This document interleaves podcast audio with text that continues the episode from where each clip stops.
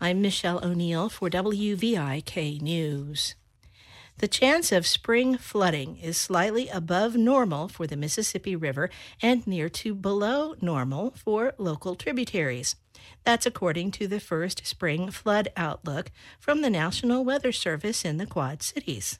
Herb Trix has more.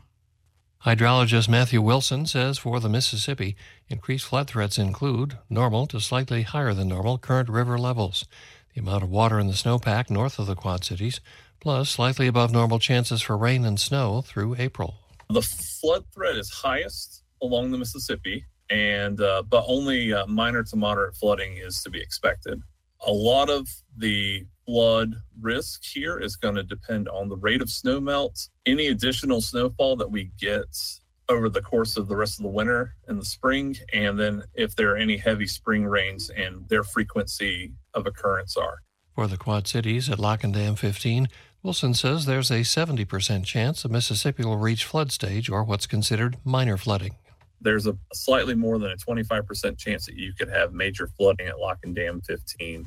And the more likely is the 50% chance, the slightly over 50% chance of moderate flooding and those are actually pretty near to historical averages. The Weather Service will release the second flood outlook in two weeks.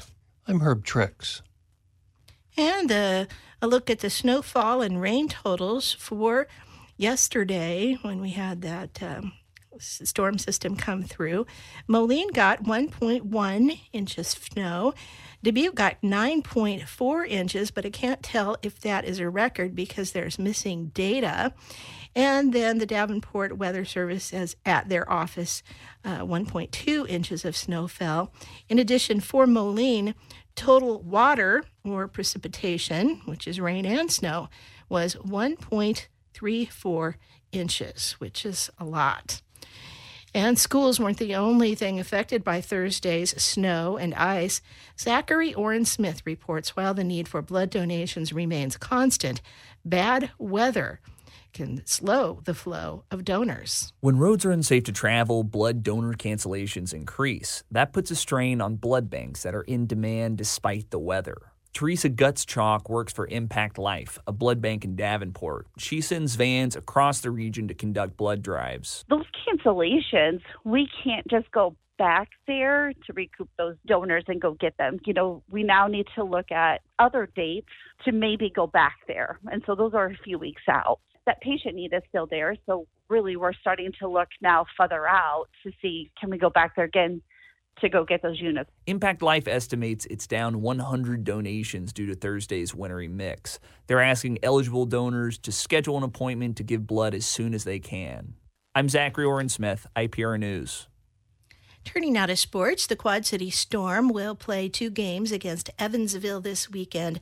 Tonight at Evansville, then tomorrow night at home at the Vibrant Arena in Moline. And for the first time, the Quad Cities Hockey Association will sponsor a high school girls hockey team. And Saturday afternoon, the Lady Blues will play their only two home games of the season against the Revolution from Bloomington, Illinois. And games will be held at the River's Edge in Davenport. You're listening to WVIK.